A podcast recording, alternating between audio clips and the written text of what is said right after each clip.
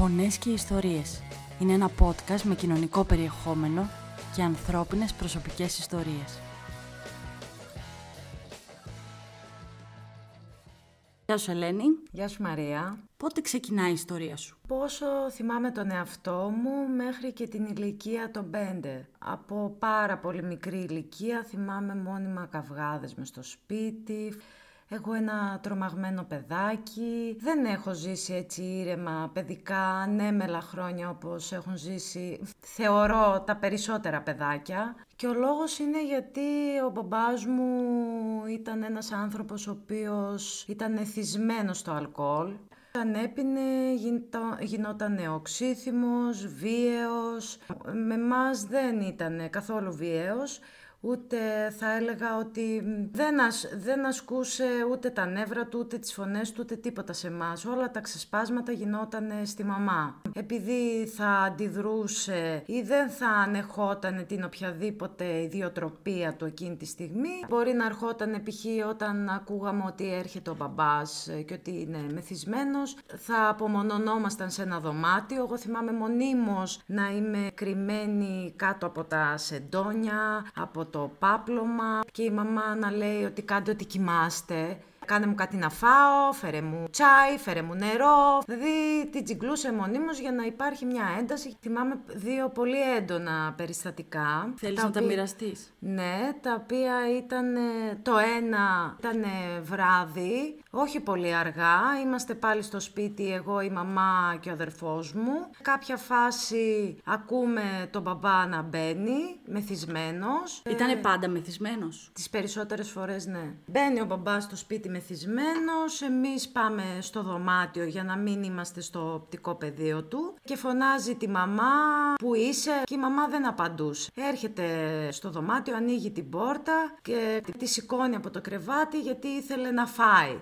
Σηκώνεται και η μαμά, ας τον δώσει να φάει για να ηρεμήσουμε. Ζεσταίνει το φαγητό, σούπα είχαμε εκείνη την ημέρα και το σερβίρει στο πιάτο, το αφήνει στο τραπέζι για να φάει. Πάει να φύγει η μαμά και έτσι όπως κάθεται ο μπαμπάς να φάει τη σούπα, εκνευρίζεται που ήταν ζεστή, σηκώνεται πάνω, παίρνει και το πιάτο και το πετάει στη μαμά, το καυτό τη σούπα. Οπότε εμείς από το δωμάτιο απλά ακούγαμε το τι γινόταν, το διάλογο, δεν είχαμε εικόνα όμως και στο τέλος ακούσαμε ένα πιάτο που έπεσε κάτω και έσπασε. Τρέχει ο αδερφός μου το βράδυ, πάει δίπλα στο γείτονα που ήταν και ο θείος μου και τον φωνάζει ότι έλα πάλι ο μπαμπάς. Ε, δεν θυμάμαι μονίμως ή να φωνάζουμε το θείο μου ή να φωνάζουμε τη θεία μου, γενικότερα κάποιος να έρθει και να τον ηρεμήσει. Γιατί η μάνα μου ήταν κόκκινο πανί. Αυτό ήταν το ένα σκηνικό και το δεύτερο ήταν λίγο πιο shocking. Εμείς, παλιό μας σπίτι ήταν διόροφο Οπότε εκείνο το βράδυ η μαμά αποφάσισε να μείνουμε στο δεύτερο όροφο γιατί ο μπαμπάς είχε αργήσει να έρθει στο σπίτι οπότε η μαμά υποψιαζόταν ότι πάλι θα έρθει μεθυσμένος, θα αρχίσει να δημιουργεί θέματα και ανεβήκαμε στο δεύτερο όροφο να κοιμηθούμε. Στο δεύτερο όροφο, δεν,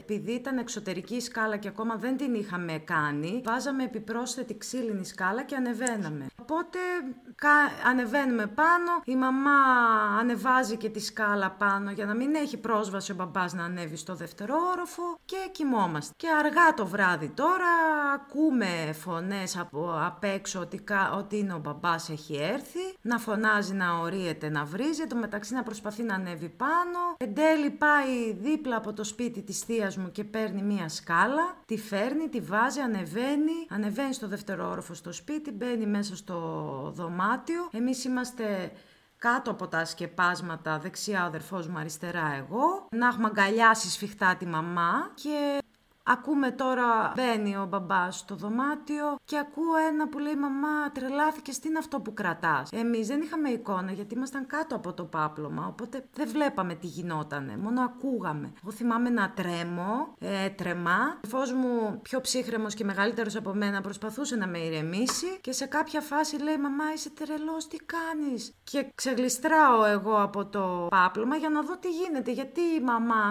ε, λέει ότι είσαι τρελός και μας έλεγε και μάλιστα, εσείς μην κουνηθείτε, μην κουνηθείτε. Και σε κάποια φάση έτσι βγάζω το κεφαλάκι μου και βλέπω τον μπαμπά μου πάνω από τη μαμά να σκύβει από πάνω της και να κρατάει ένα μαχαίρι. Και έχω παγώσει. Δεν ξέρω τι να κάνω. Ιδέα τώρα ενός μικρού παιδιού, πόσο ήμουνα, τριών. Το, Και το θυμάσαι τόσο ξεκάθαρα; Ναι, Ναι, οι μνήμες είναι ανεξίτηλες. Τις θυμάμαι σαν να έγινε χτες, ας πούμε. Είναι, είναι, είναι αυτό. Και να λέει η μαμά να προσπαθεί να τον ηρεμήσει, παρακαλώ πάρα πολύ, άσε το μαχαίρι, πάμε κάτω να ηρεμήσουμε, να σου βάλω κάτι να φά, αν θες να κάνεις ένα μπάνιο να ηρεμήσεις. Δηλαδή, με ό,τι κουράγιο. Να μιλάει όσο πιο γλυκά και ήρεμα γίνεται. Αλλά αυτό ζούσε την παράνοιά του. Είχε θολώσει, ήταν μες στην τρέλα του. Οπότε πάλι ο αδερφός μου ξεγλιστράει από το κρεβάτι, κατεβαίνει κάτω, φωνάζει το θείο μου, έρχεται ο θείος μου, το πιάνει, κρατεί μία πάλι ανάμεσα στο θείο μου και τον μπαμπά μου, τον σμπρώχνει, του πέφτει το μαχαίρι, τρέχει ο αδερφός μου, παίρνει το μαχαίρι, μας παίρνει η μαμά, εμένα και. Είναι, είναι λες και περιγράφεις ταινία αυτή τη στιγμή, όχι λες και οδηγείς σε μία δικιά σου ιστορία προσωπικά. Πραγματικά ναι, και εγώ τώρα που το λέω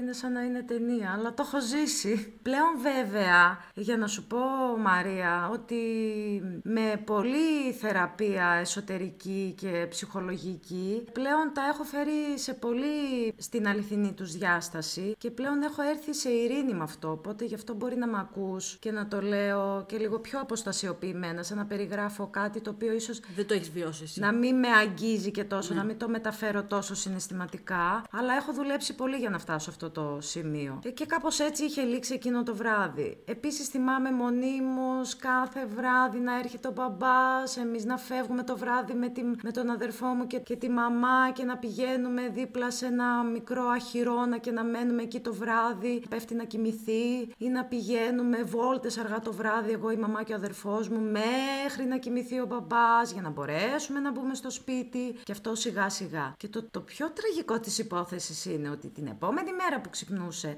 δεν θυμόταν τί, τίποτα απολύτως. Δηλαδή, να μην τρέχει τίποτα ρε παιδάκι μου. Σαν να μην θυμάται, σαν να μην έγιναν ποτέ αυτές ε, οι σκηνές βίας. Ποτέ. Δεν καταλάβατε αν το έκανες στα ψέματα αυτό. Όχι, δεν το έκανες στα ψέματα. Το έκανε συνειδητά.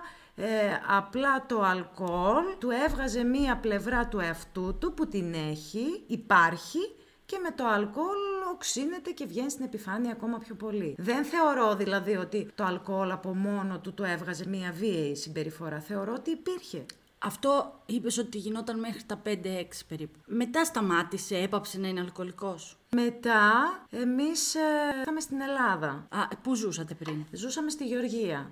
Είμαστε ε, ποντιακής καταγωγής που ζούσαμε στη Γεωργία και μετά όταν άνοιξαν τα σύνορα η μαμά αποφάσισε να έρθουμε εδώ στην Ελλάδα. Οπότε αρχικά ήρθαμε εγώ και η μαμά μου και ο αδερφός μου τον στείλαμε στο θείο μου τον άλλον στη Ρωσία γιατί ήταν στο γυμνάσιο μέχρι να βρει η μαμά μου τα πατήματα για να μην χάσει τη σχολική του χρονιά μέχρι να, βρου, να βρει δουλειά η μαμά. Ο μπαμπάς δούλευε; Ο μπαμπάς δεν δούλευε. Αρχικά ο μπαμπάς μου, πριν καταλήξει στο αλκοόλ, γιατί δεν ήταν ανέκαθεν αλκοολικός, ήταν υπερηπής με το αλκοόλ και του άρεζε, αλλά μετά από μια οικονομική καταστροφή, ο μπαμπάς το έριξε στο αλκοόλ. Και γενικά και ο μπαμπάς είναι ένα παιδί το οποίο προέρχεται από μια οικογένεια με 9 παιδιά, που έμεινε ορφανά όταν ο μπαμπάς μου ήταν ε, τριών χρονών. Η μαμά του και την ώρα που πήγαινε να να ψήσει ψωμί. Αυτά μεγάλωσαν μόνα τους στην ουσία γιατί και ο μπαμπάς τους έπασχε από μια ασθένεια που λέγεται γλάφκομα και τυφλώθηκε. Οπότε όλα αυτά τα παιδάκια είχαν έλλειψη αγάπης,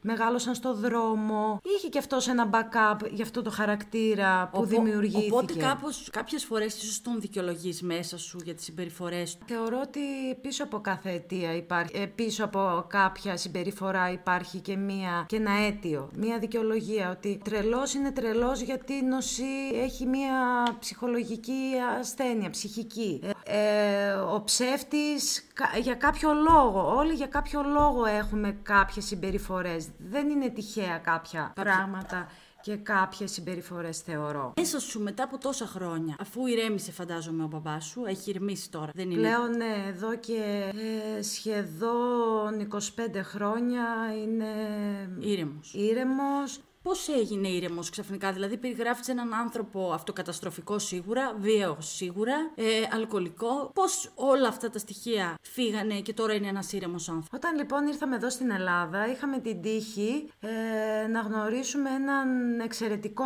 άνθρωπο που αυτός μας βοήθησε. Εμένα η θεία μου τότε είχε έρθει πρώτα από τη μαμά μου στην Ελλάδα και πρόσεχε μία γιαγιά η οποία είχε Αλτσχάιμερ. Και αυτή είχε και το σύζυγό της και τα παιδιά της και μένα μένανε όλοι μαζί στην ίδια οικοδομή. Οπότε εμείς ερχόμενοι στην Ελλάδα πήγαμε στη θεία μου που ήταν και το πιο κοντινό μας ε, συγγενικό πρόσωπο στην Ελλάδα μέχρι να, να βρούμε και εμείς τα πατήματά μας. Οπότε εκεί γνωρίσαμε αυτή την οικογένεια και μετά όταν πέθανε λοιπόν ε, η, η γιαγιά αυτή, πλέον η θεία μου σταμάτησε να δουλεύει σε αυτό το σπίτι γιατί πλέον δεν τη χρειαζόταν. Όμως, σε όλο αυτό το διάστημα, εγώ είχα δεθεί με αυτήν την οικογένεια γιατί και ο άντρας της γιαγιάς και οι κόρες της γιαγιάς με είχαν αγαπήσει πάρα πολύ. Και μάλιστα ήταν αυτοί που με βοήθησαν να μάθω γρήγορα ελληνικά, να πάω κατευθείαν σχολείο, να με γράψουν κατευθείαν αγγλικά, να βοηθήσουν τη μαμά μου. Και μετά οι κόρες της της γιαγιάς και ο άντρας της γιαγιάς πρότειναν στη μαμά μου να μείνουμε στο σπίτι,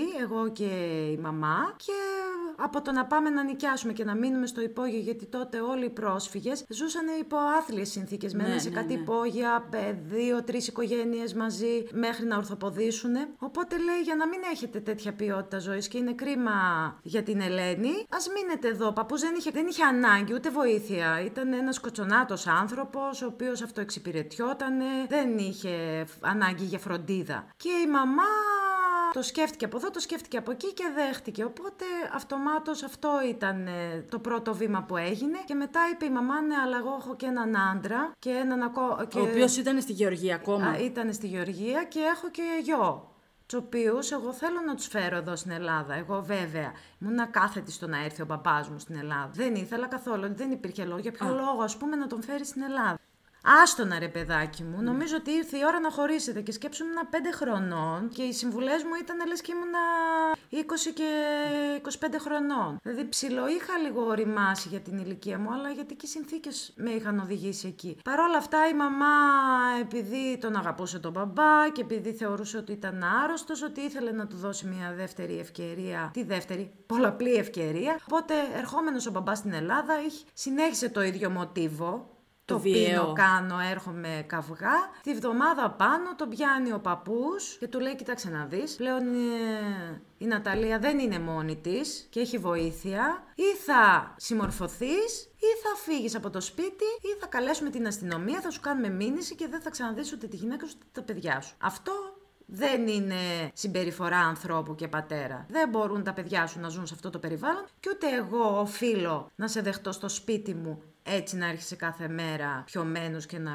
κάνεις φασαρία. Θα μείνεις στο δρόμο. Οπότε κάπου εκεί έγινε το κλικ του μπαμπά και όντως δέχτηκε τη βοήθεια που του προσφέρανε ο παππούς και οι κόρες του. Ξεκίνησε λοιπόν να πηγαίνει σε ψυχολόγο. Πήγαινε σχεδόν δύο χρόνια ε, σε κάποιες συνεδρίες πηγαίναμε και εμείς, και εγώ και ο αδερφός μου, πήγαινε και η μαμά, πηγαίναμε όλοι μαζί και μετά από πάρα πολύ ψυχοθεραπεία και δουλειά με τον ψυχολόγο έκοψε το αλκοόλ. Εγώ ήθελα να σε ρωτήσω αν έχεις παρατηρήσει αν οι σύντροφοι που έχεις επιλέξει στο παρελθόν έχουν ορισμένα κοινά χαρακτηριστικά με τον πατέρα σου. Υπάρχει κάτι συγκεκριμένο που σε ελκύει προς αυτούς; Ή είναι απλώς κάτι που συμβαίνει χωρίς να το συνειδητοποιείς; Αρχικά ναι, το συνειδητοποίησα την τελευταία με την τελευταία μου σχέση. Ότι παρατήρησα κάποια στοιχεία της δικής μου οικογένειας και του μπαμπά μου στη δική μου σχέση. Πολύ έντονα στην τελευταία μου σχέση. Στις παλιότερες δεν το είχα διακρίνει και δεν είχα και μακροχρόνια σχέση για να εντοπίσω αυτά τα στοιχεία. Ίσως επειδή ήσουν και πιο μικρή δεν το συνειδητοποιούσες. Ναι,